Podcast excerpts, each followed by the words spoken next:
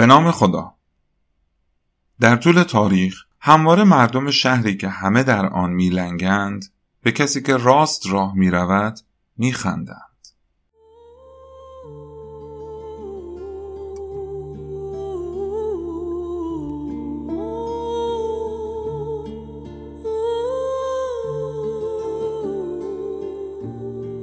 سلام.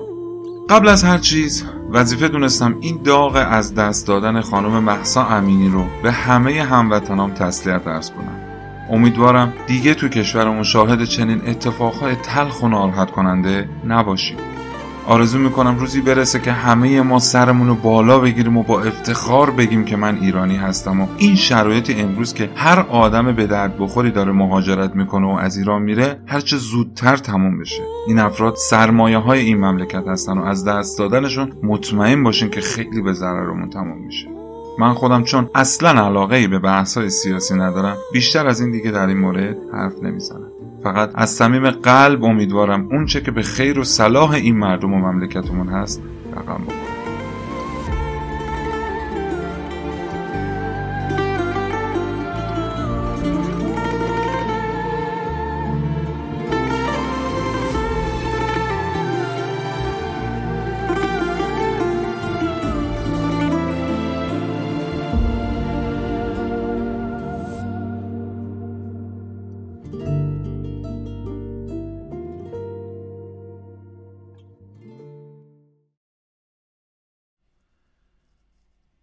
امروز سی و یکم شهریور سال 1401 هستش. منم حامد هستم یک فرد علاقمنده به تاریخ مخصوصا تاریخ ایران.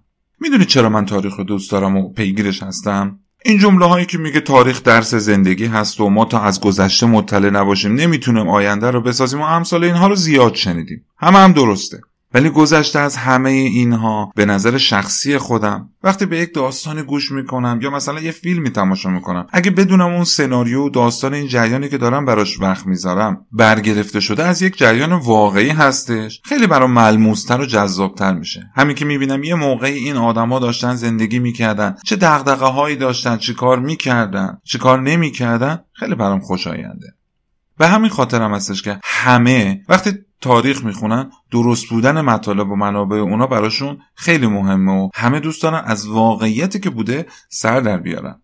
که این هم فوقالعاده باعث میشه کسی که داره در مورد تاریخ حرف می‌زنه کار سخت و سختتر بشه. مخصوصا وقتی که بدون شنونده روی این جریانات تعصب و ارق هم داره.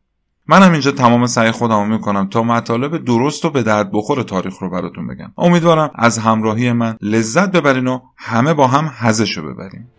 به 19 همین قسمت پادکست تاریخ از بیخ خیلی خیلی خوش اومدیم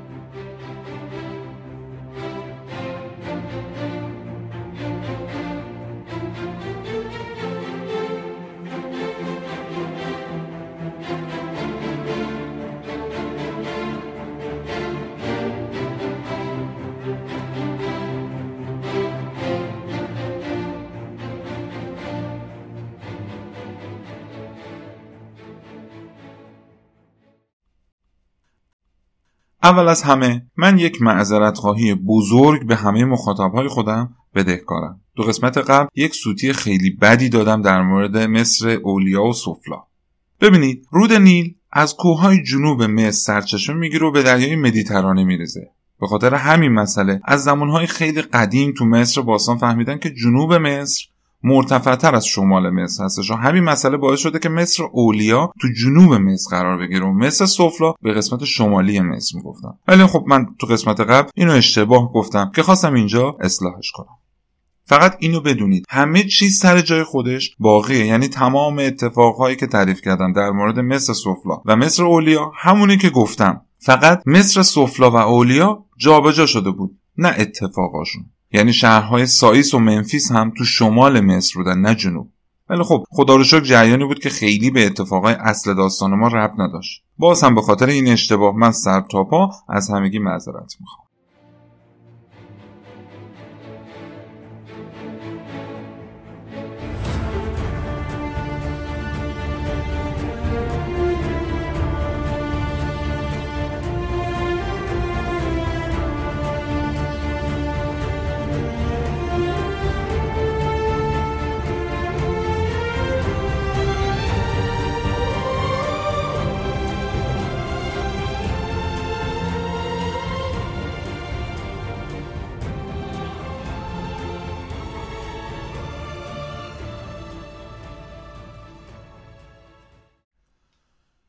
قسمت قبل. تا سال 525 قبل از میلاد پیش رفتیم و دیدیم که کمبوجیه پسر کوروش کبیر تونست با قدرت به سمت مصر حرکت کنه و به سوم. آخرین پادشاه دودمان 26 مصر رو شکست داد و خودش رسما فرعون مصر شد. دودمان 27 سلطنتی مصر به عنوان یکی از ساتراپی های هخامنشی شروع به کارش می‌کنه. از اون طرف اینو هم فهمیدیم که بردیا برادر کمبوجیه مخفیانه به دست پرکساسپس و به دستور کمبوجیه کشته شد. حالا بریم ببینیم کمبوجیه تو مصر چه کارهایی کرده و چه اتفاقهایی اونجا رخ داد.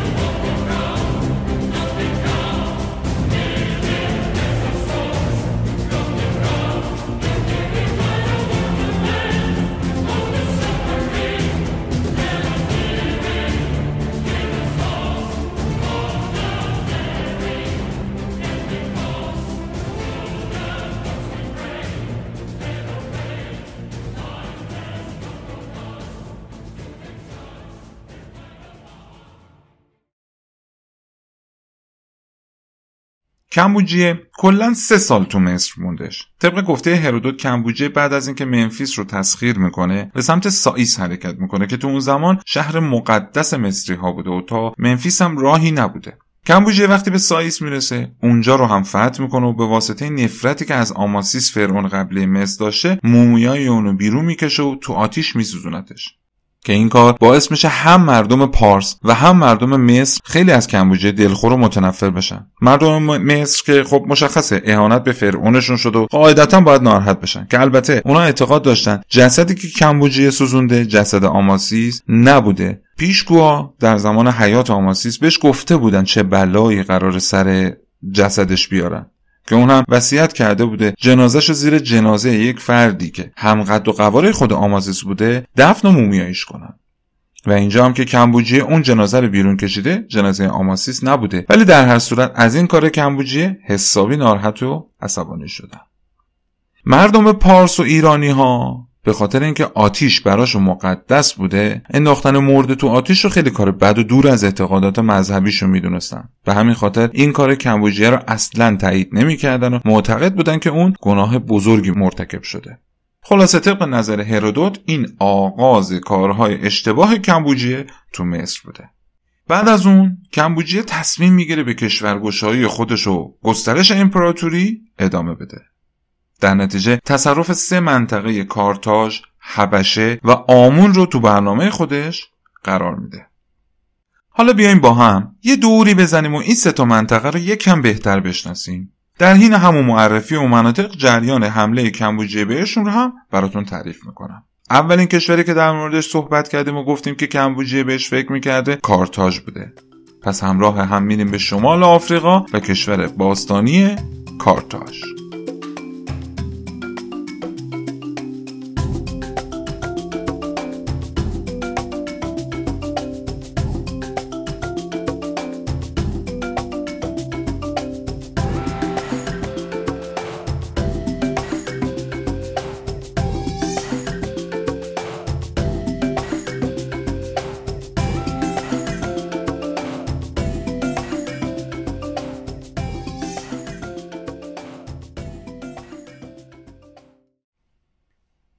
کارتاژ یه منطقه بوده تو ساحل جنوبی دریای مدیترانه که امروز تقریبا میشه همین جایی که ما به عنوان تونس میشناسیمش. البته وسعتش از حد و مرز تونس خیلی بیشتر بوده ها. تونس امروزی مرکز کشور باستانی کارتاژ بوده. تو اون زمان کارتاژ تا اسپانیا و فرانسه هم پیش رفته بود. همینطور تمام جزیره های جنوبی دریای مدیترانه که کم هم نیستن جزو این کشور بودن. حدودا سال 800 قبل از میلاد یعنی تقریبا 300 سال قبل از این زمانی که ما الان داریم در موردش صحبت می‌کنیم یک سری تاجر و دریانورد فینیقیایی مهاجرت می‌کنن و راه میفتن میان توی این منطقه برای خودشون شهر و آبادی به پا می‌کنن. اسمش هم می‌ذارن کارتاش این کشور تازه تأسیس یعنی تازه تاسیس نسبت به اون زمان تا حدود 200 سال بعد همچنان به عنوان یکی از شعبه های فینیقیه به زندگی خودشون ادامه می‌دادن. تا اینکه در سال 587 قبل از میلاد یعنی 57 سال قبل از فوت کوروش بخت و نصر همون پادشاه قدرتمند بابل بود که بعد از پدرش نبوپولسر به پادشاهی رسید. اون به اورشلیم حمله می‌کنه و هیکل سلیمان رو نابود می‌کنه که قبلا در موردش مفصل صحبت کردیم. بعدم فینیقیه رو تسخیر می‌کنه و یکی از مهمترین شهرهای فینیقیه به نام سور رو با خاک یکسان می‌کنه. بعد از این اتفاقات دیگه کارتاژ از فینیقیه جدا میشه و به عنوان یک سرزمین مستقل شناخته میشه. مردم کارتاژ هم به خاطر اینکه اولا اصلیت فینیقیه‌ای داشتن و تو دریا نوردی هم پیش زمینه خوبی داشتن همینطور به واسطه اینکه با دریای مدیترانه هم همجوار بودن از راه تجارت و دریانوردی و اینجور کارا تونستن برای خودشون مال و اموال خوبی دست و پا کنن و به قولی سری تو سرا در آوردن ولی هر دو طرف چه داشت چه فینیقیه این اتحاد بین خودشون رو هیچ وقت فراموش نکردن. حالا اینجا کمبوجیه تصمیم می‌گیره به کارتاژ حمله کنه. وقتی کمبوجیه این تصمیم خودش رو علنی می‌کنه فینیقیایی هایی که همراه اون بودن گفتن ما تو حمله به کارتاژ بهت کمک نمی‌کنیم. چرا که اونا برادرها و نواده های خودمون هستن. ما قسم خوردیم که همیشه حمایتشون کنیم. حالا چجور ممکنه؟ امروز رو در روی اونا بیستیم. این کار رو از ما نخوا که ما انجامش نمیدیم. برای حمله و تصرف کارتاژ سپاه هخامنشیان حتما باید از دریا هم رد می شدن. اونا هم بدون فینیقیه ها تو دریا هیچ قدرتی نداشتن. کارتاژی ها هم که گفتم تو دریا نوردی خیلی مهارت داشتن. از طرفی هم از اونجایی که فینیقیه بدون دردسر و خیلی راحت هم پیمان ایران شده بود و تو جنگ با مصر هم خیلی به ایرانی ها کمک کرده بودن کمبوجی هم دوست نداشت یه چنین قدرتی که تازه به دست آورده رو به این سادگی ها از دست بده. پس کلا بی خیال کارتاژ میشه و مردم اونجا از خطر پارسیان قصر در میرن. یکی دیگه از کشورهایی که تصرف اونجا تو سر کمبوجیه بوده گفتیم حبشه بوده. حالا بریم به شرق آفریقا و کشور حبشه.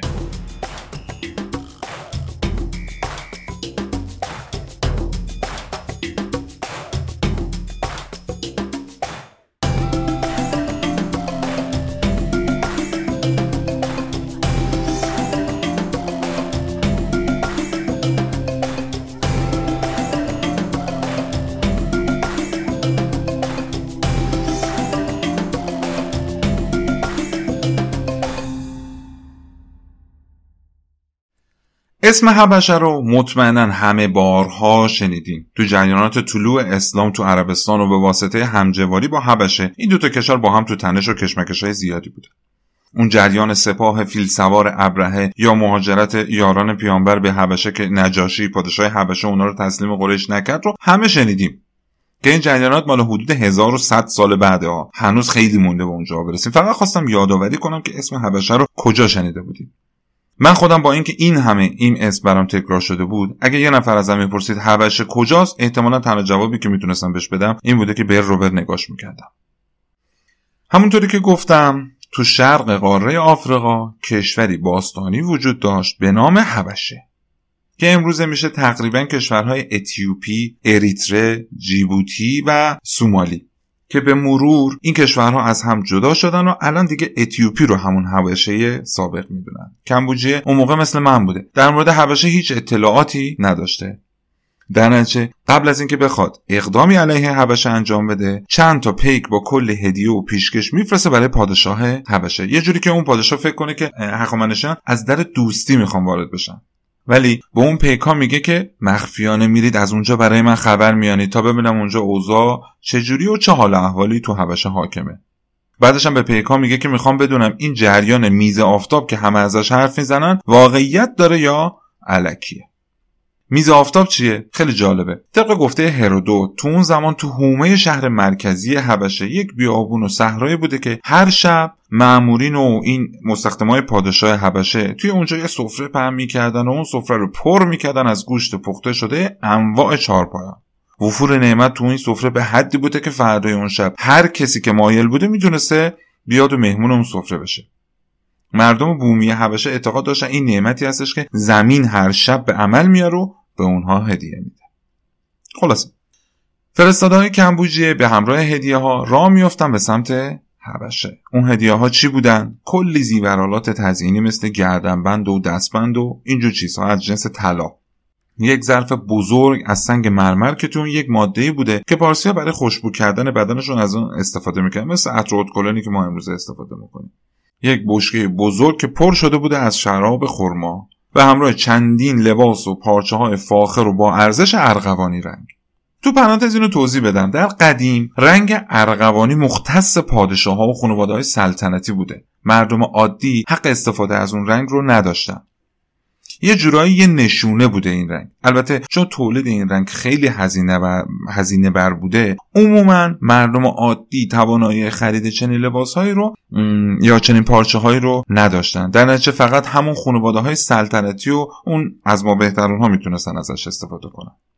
اولین بار این رنگ به دست مردم فینیقیه ساخته شده. از بدن نوعی حلزون خاص که تو ساحل مدیترانه پیدا می شده یه مایه ای ترشح می شده که اونو می گرفتن با آب قاطی می کردن کلی روش کارهای مختلف انجام می‌دادن. بعد سر یک زمان مشخص باید میذاشتنش جلوی آفتاب تا به مرور اول که رنگش سفید بوده بعد سبز می شده بعد قرمز و در آخر هم ارغوانی که باهاش پارچه ها و الیاف و اینجور چیزها رو رنگ می‌کردن. البته اینم بگم یه سری قارهایی که مربوط می شده به 25 هزار سال قبل از میلاد مسیح یه خط و خطوطی پیدا کردن تو در دیوار اون قارها که از همین رنگ ارغوانی توشون استفاده شده بوده. ولی به صورت عمده اولین بار این فینیقیایی ها بودن که این رنگ رو ساختن و ازش استفاده کردن. خلاصه فرستاده های کمبوجیه به همراه هدیه ها به حبشه رسیدن و مستقیم رفتن به خدمت پادشاه حبشه. بهش گفتن که کمبوجی شاه پارسیان می‌خواد که با شما پیمان دوستی ببنده و این هدیه های با ارزش رو به عنوان پیشکش برای شما فرستاده.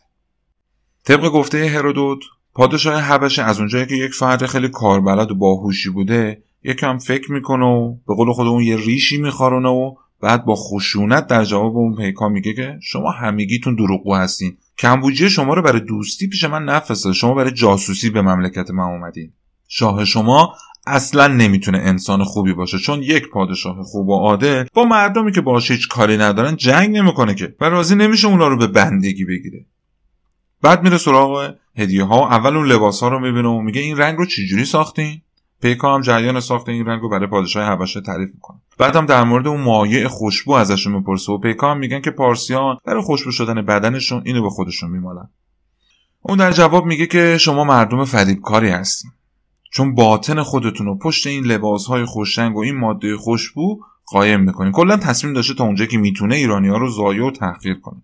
بعد در مورد اون دستبنده و گردنبندهای طلا می‌پرسه که وقتی جواب پیکار رو میشنوه میگه اینا مثل قل و زنجیر هستش که به خودتون میبندی آخر به اون شراب خرما اشاره می‌کنه. وقتی که پارسی ها طرز تهیه اون شراب رو توضیح میدن پادشاه خوشش میاد.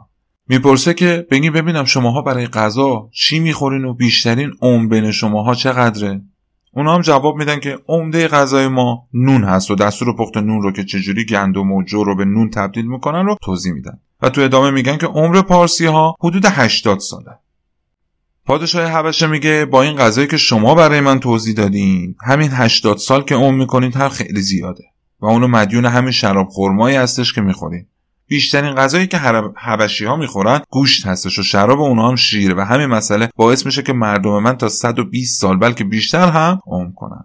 پادشاه پیکا و فرستاده هخامنشی رو می‌بره تا زندان حبشه رو ببینن و بهشون نشون داد که تمام زندانی ها با قل و زنجیره از جنس طلا زندانی شدن. به گفته هرودوت تو اون زمان توی حبشه طلا خیلی پیدا می و اصلا ارزش زیادی نداشته بلکه مس اونجا خیلی با ارزش نایاب بود و قیمتی بوده. به همین خاطرم اون موقع که پادشاه حبشه هدیه های کمبوجیه رو دید اصلا براش جذابیت نداشت. گفت اینا مثل قل زنجیر هستن که به خودتون میبندید. که البته درست یا غلط بودن این مطلب هم گردن خود هرودوت. خلاصه پادشاه حبشه کلی پیکار می‌بره و جای مختلف حبشه رو نشونشون میده. اونا هم حسابی از دیدن این چیزهای مختلف تعجب می‌کنن که دیگه من وارد جزئیات نشدم. بین این دیدنی های حبشه اون میز آفتاب که قبلا در مورد صحبت کردیم هم به جاسوس ها نشون میده و اونا می‌فهمن که این جریان واقعی بوده. اونا هم بعد از اینکه همه چیز رو تماشا کردن و حرفای پادشاه حبشه رو گوش کردن برگشتن به سمت منفیس پیش کمبوجیه. این توضیح رو توی پرانتز باز بگم. از قدیم الایام هیچ وقت رسم نبوده. البته رسم نبوده که نمیشه گفت. قانون بوده که نباید پیکار رو زندانی کنن یا بگیرن یا بکشن از این جور کارا. اگر یه پادشاهی این کارو می‌کرده خیلی براش بد تموم می‌شده. به قول امروزی خودمون پیکا مسئولیت سیاسی داشتن. البته مواردی هم بوده که پادشاه ها دستور قتل یا زندانی کردن نامرسون ها رو از روی عصبانیت با خاطر اون پیام بدی که بهشون رسیده دادن. حالا بریم جلوتر با چند موردش برخورد خواهیم کرد. در هر صورت فرستاده های هخامنشی وقتی به کمبوجیه رسیدن رو جریان رو براش تعریف کردن کمبوجیه هم خیلی عصبانی میشه و قاطی می‌کنه. سریع خودش آماده حمله به حبشه می‌کنه. میگن انقدر این تصمیم و سریع گرفت و انقدر به خودش مغرور بود که حتی صبر نکرد آزوقا و سازوبرگ کافی برای خودشون جمع کنن و بعد را بیفته. همینجوری بدون هیچ تاکتیکی حرکت کرد به سمت حبشه. اون یه قسمتی از سپاه خودش رو تو مصر قرار داد که مراقب اوضاع مصر باشن و با بقیه سپاهیان که اکثرشون پیاده نظام هخامنشیان بود عازم حبشه شد.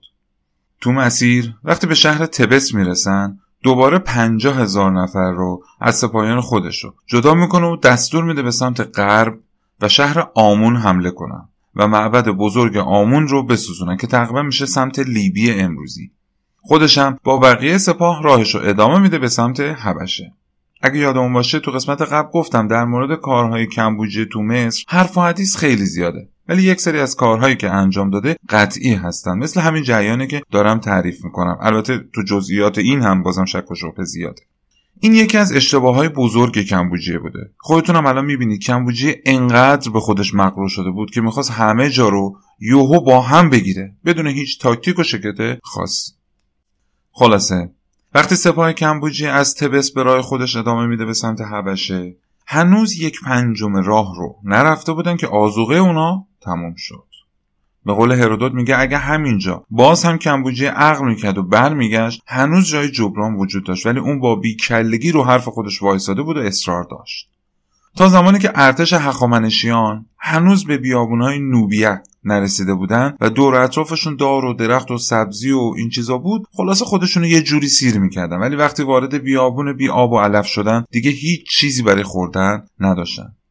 هرودوت میگه که سپاه هخامنشی از روی گرسنگی مجبور شد به یه کار وحشتناکی دست بزنن. اونا به گروه های ده نفره تقسیم شدن و به قرعه یک نفر از خودشون میکشتن و میخوردن. وقتی کمبوجی اوضاع رو اینجوری می‌بینه دیگه از ترس اینکه با این شرایط سربازی براش باقی نمیمونه که با سپاه حبشه جنگ کنه دستور میده برگردن به منفیس. حالا اگه نخواهیم این حرف هرودوت رو بپذیریم که سربازها همدیگر رو میخوردن میشه اینجوری گفت که سپاه ایران موفق نشد از بیابان نوبیه عبور کنن و مجبور شد برگرده. در هر صورت کمبوجیه به همراه سپاه خودش خیلی مفتزهانه دست از پا درازتر به شکل که کلی از سربازهای خودش از دست داده بود برگشتن به تبس و بعدش هم وارد منفیس شدن. اونا حتی نتونستن دروازه های حبشه رو ببینن چه برسه به اینکه بخوان اونجا رو تسخیر کنن. اینا حرفایی که عمده اونا رو هرودوت تعریف کرده و خیلی از مورخین هم از همین داستان هرودوت تو نوشته خودشون استفاده کردن. اما اینو هم بگم که یک سری از مورخین دیگه نوشتن که کمبوجیه تا مرز حبشه پیش رفت و بعد از مذاکره با پادشاه حبشه از حمله به اونجا منصرف شد و به منفیس برگشت.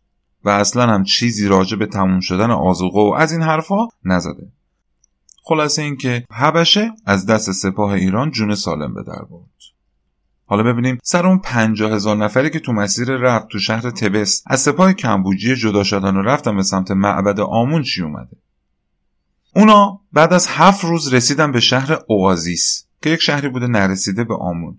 ولی بعد از اون دیگه هیچ خبری از اون نفرات به دست نیامده. اونا نه به آمون رسیدن و نه برگشتن به منفیس. مردم آمون میگن پارسی ها وقتی از اوازیس به سمت آمون راه افتادن تو بیابون طوفانی اومد و همه اونا رو زیر ماسه ها مدفون کرده. ولی واقعیت هم اصلا معلوم نیست که چه بلایی سر اون آمده. بعضی ها میگن اصلا کمبوجی این افراد از سپاه خودش جدا نکرده و اینم یکی دیگه از داستان پردازی های هرودوت بوده. ولی اینو می‌دونیم که حمله به آمون قبل از اینکه بخواد شروع بشه تمام شد.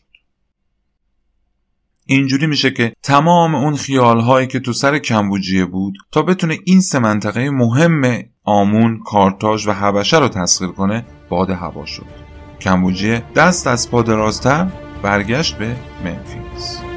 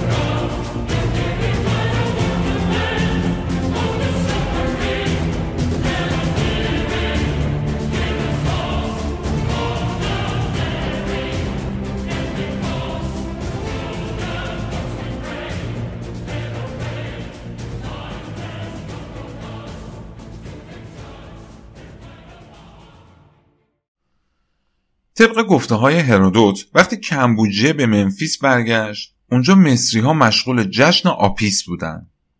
تو مصر یه گاو مقدسی وجود داشت به نام گاو آپیس که برای مصری ها خیلی قابل احترام و مهم بوده. حالا بیاین اینجا یکم اطلاعاتمون رو در مورد این گاو تکمیل کنیم بعد دوباره برمیگردیم به جریانات خودمون. یکی از مهمترین خدایان پانتئون مصر ایزدبانوی هاسور بوده. پانتئون میشه تقریبا همون بودکده یا بودخانه. هاسور خدای عشق زیبایی مادری موزیک رقص و لذت بوده. یه بار دیگه. خدای عشق زیبایی مادری موزیک رقص و لذت بوده. مصری ها معتقد بودن که وقتی مرده ها برای زندگی جدید به دنیای دیگه می‌رفتن هاسور بهشون خوش آمد می‌گفت و از اونا استقبال می‌کرده. در ضمن مصری ها این اعتقاد رو داشتن که اون کسی بوده برای به دنیا اومدن بچه ها به کمک مادرهاشون می‌رفته. تصویر اون همیشه به صورت یک زنی که شاخهای گاو داشته ترسیم می‌شده. تو پیج اینستاگرام پادکست می‌تونه چند بار تصویر این الهه رو ببینید. حالا آپیس یا هاپیس یا به زبان خود مصری ها های آنخ یه گاو با مشخصات خاصی بوده که اونو فرزند این هاسور می‌دونستن. اونا این گاو رو واسطه بین انسان و خدایان در نظر گرفته بودن که تو منفیس قرار داشته و مورد ستایش مصری ها نشونه های خاص این گاو این بوده که یه گاو ماده سیاه که رو پیشونیش یک خال سفید رنگ مثلثی شکل باید باشه. پشت اونم یک نقش عقاب یا کرکس دیده بشه. همینطور باید زیر زبونش یک حفره یا گودی کوچیک و روی دومش هم دوتا مو باشه. خدایی پیدا کردن چنین گاوی اصلا کار راحتی نبوده. تو تمام آثار باستانی و مقبره ها و معابد مصری می‌تونید تصویر این گاو رو ببینید. رسم مصری ها اینجوری بوده که وقتی این گاو 25 ساله می شده یعنی تقریبا دیگه یه گاو مسن می شده اون رو تو رود نیل غرق می‌کردن و جسدش رو مومیایی می‌کردن. بعد تو مقبره مخصوص و باشکوهی نگهدارش می‌کردن. تا دوباره یک گاو دیگه با همون مشخصات پیدا می‌کردن و اعتقاد داشتن اون گاو قبلی فقط جسمش از بین رفت و روحش تو گاو جدید ظهور خواهد کرد. هر ساله هم تو یک روز خاص برای این گاو قربونی می‌کردن و مراسم برگزار می‌شد. کلا برگزار کردن این مراسم و نگهداری از گاو زنده و محافظت از مومیای گاوهای مرده یه محل درآمد خوبی برای کاهنای معبد بوده. اونا هم تو مصر نفوذ زیادی رو دربار فرعون داشتن. و خیلی نقششون پررنگ بود. به همین خاطر هیچ وقت اون کاهنا اجازه ندادن که این مراسم کمرنگ بشه یا از بین بره. حالا وقتی کمبوجی از حوش خسته و درمونده با یه سپاه درب داغون و شکست خورده برمیگرده می‌بینه که مردم منفیس مشغول جشن هستن و بهترین لباسهای خودشون رو پوشیدن و غرق در شادیان حالا اون جشن چی بوده؟ وقتی که یه گاو آپیس میمرده و مومیاییش می‌کردن تا یه گاو دیگه با همین مشخصات پیدا کنن خب مدتی طول میکشیده. ولی وقتی که اونو پیدا می‌کردن جشن آپیس رو راه میانداختن و همه خیلی خوشحال می‌شدن. اینو لطف خدا می‌دونستن. کمبوجیه هم که از این داستان کلا بیخبر بوده وقتی شور و خوشحالی مردم منفیس رو می‌بینه فکر می‌کنه اونا به خاطر شکست و ناتوانی کمبوجیه تو جنگ خوشحالن و جشن گرفتن.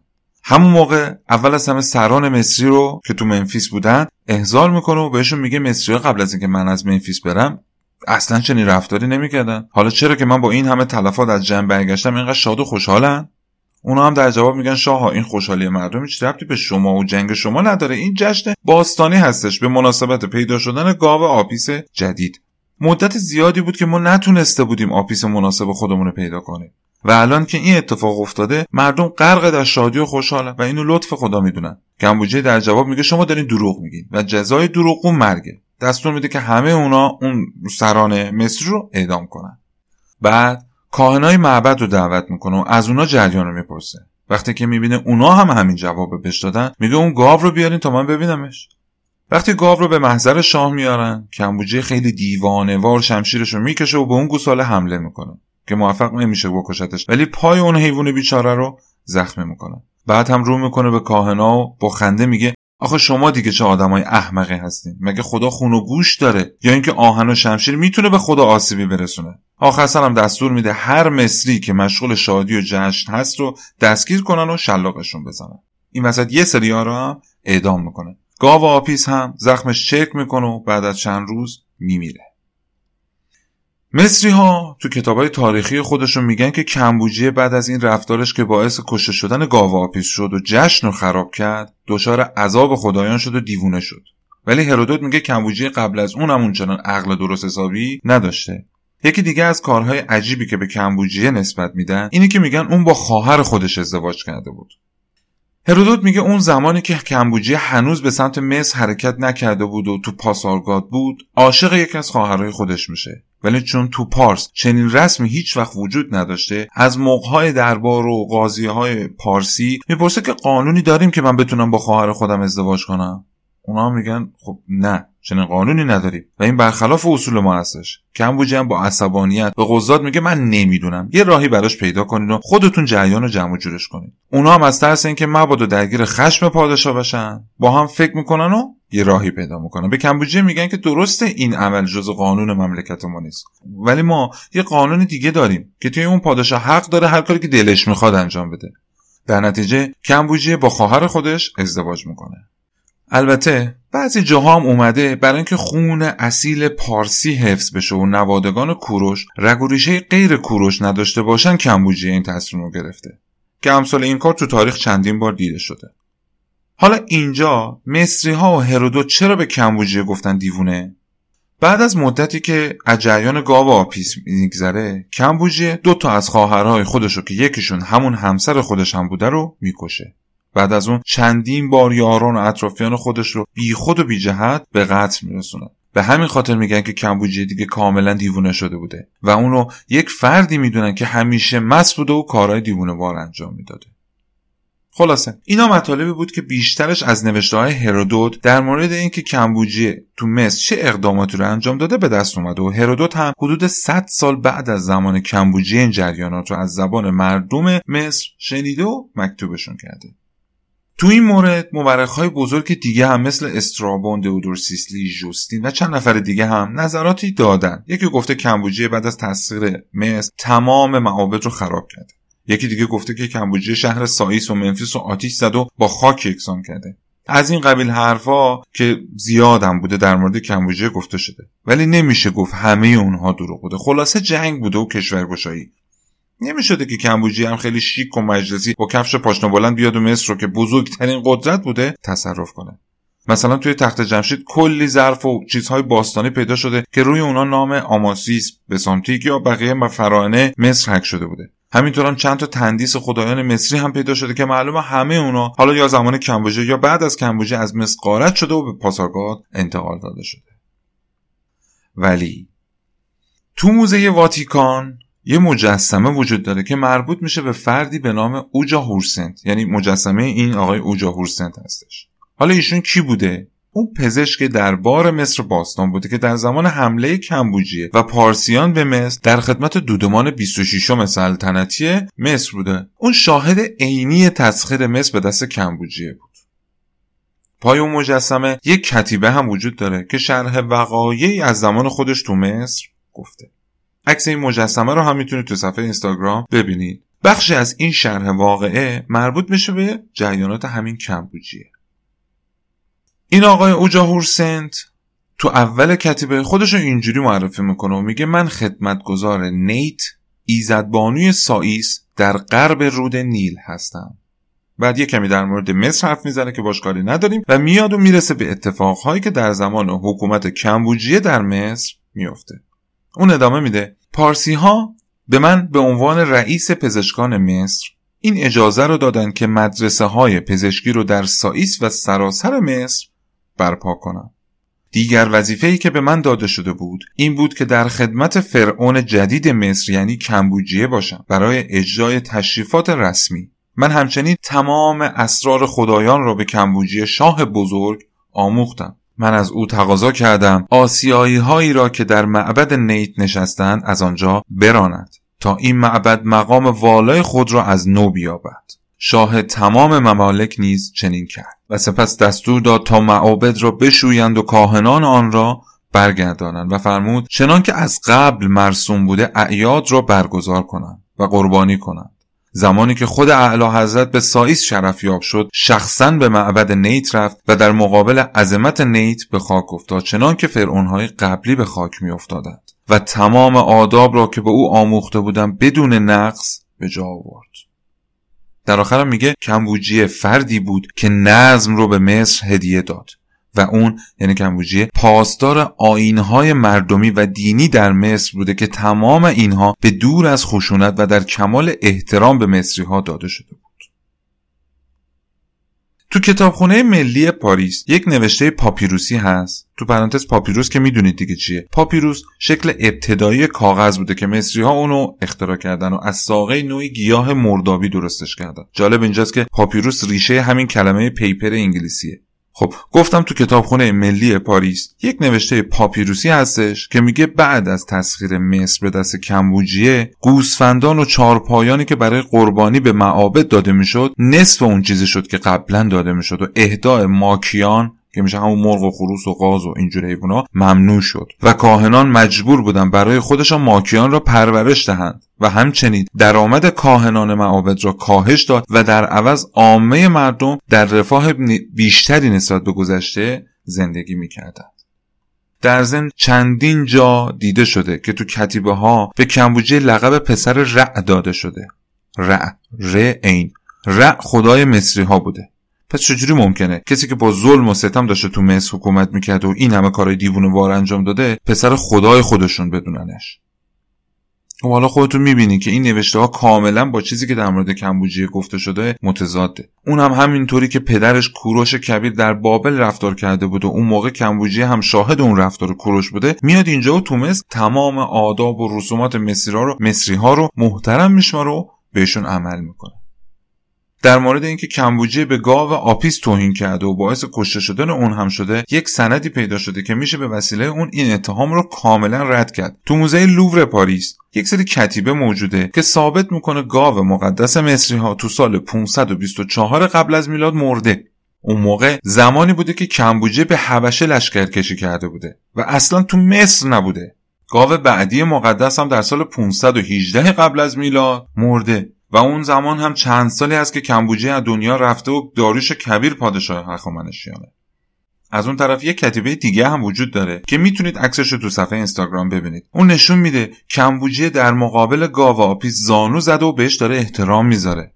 مورخین جدید میگن که به احتمال زیاد این داستان هایی که در مورد کمبوجیه همهگیر شده به خاطر این بوده که مصری ها به تمدن و قدمت خودشون خیلی افتخار می‌کردن. وقتی دیدن کمبوجیه تونسته پارسی ها رو به مصری ها مسلط کنه این حرفا رو زدن و خواستن که بدنامش کنن. همینطورم یه کتیبه دیگه پیدا شده که باستانشناسا گفتن اون مهر کمبوجیه بوده به عنوان فرعون مصر. عکسمون هم بازم تو اینستاگرام هست. که نشون میده کمبوجیه برخلاف ادعاهای هرودوت و بقیه مورخین خیلی دوراندیشانه و دقیقا طبق روشی که پدرش عمل می‌کرده سعی می‌کرده رسم و سنت های فرعونهای قبلی مصر رو به جا بیاره و به خدایان و مردم مصر احترام میذاشته. مهمتر از همه اینا یادمون نرفته که اکثر مورخین یونانی بودن و جدا شدن مصر از ایران برای یونانی ها خیلی مهم بوده. میشه گفت که یونانی ها هم بعدشون نمی اومده که اسم ایران و ایرانی رو خراب کنن تا بتونن از آب گلالود ماهی بگیرن.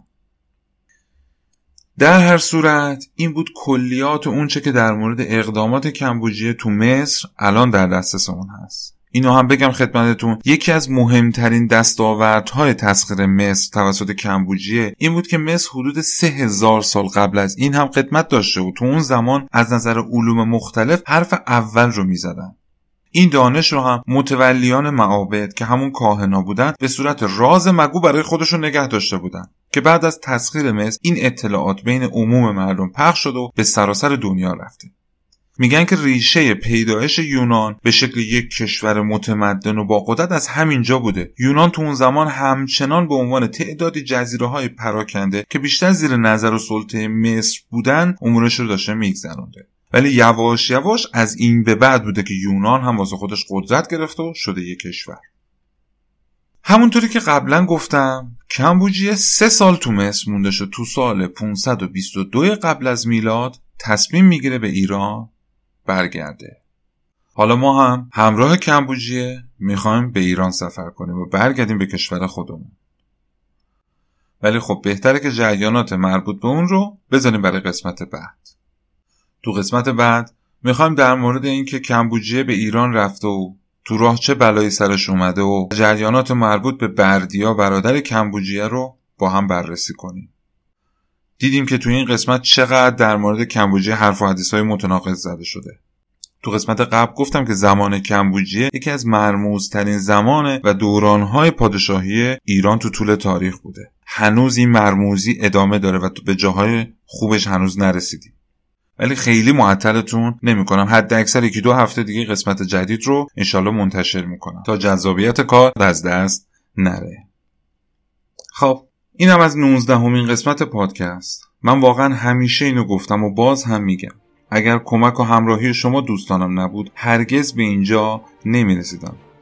پس خواهشم ازتون اینه که همچنان با من همراه باشین. تنها کمک هایی که من از شما می‌خوام اینه که هر موقع هر انتقادی داشتین حتما با من در میون بذارین. و همینطورم اگر فکر می‌کنین این مطالب ممکنه به درد چهار نفر دیگه هم بخوره دعوتشون بکنید تا به جمع ما بپیوندن.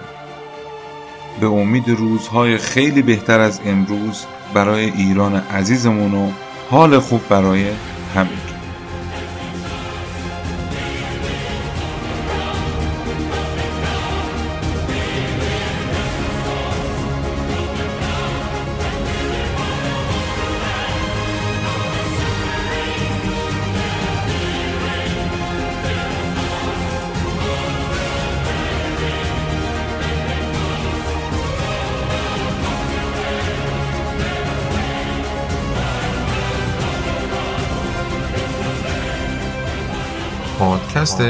پادکست پاریس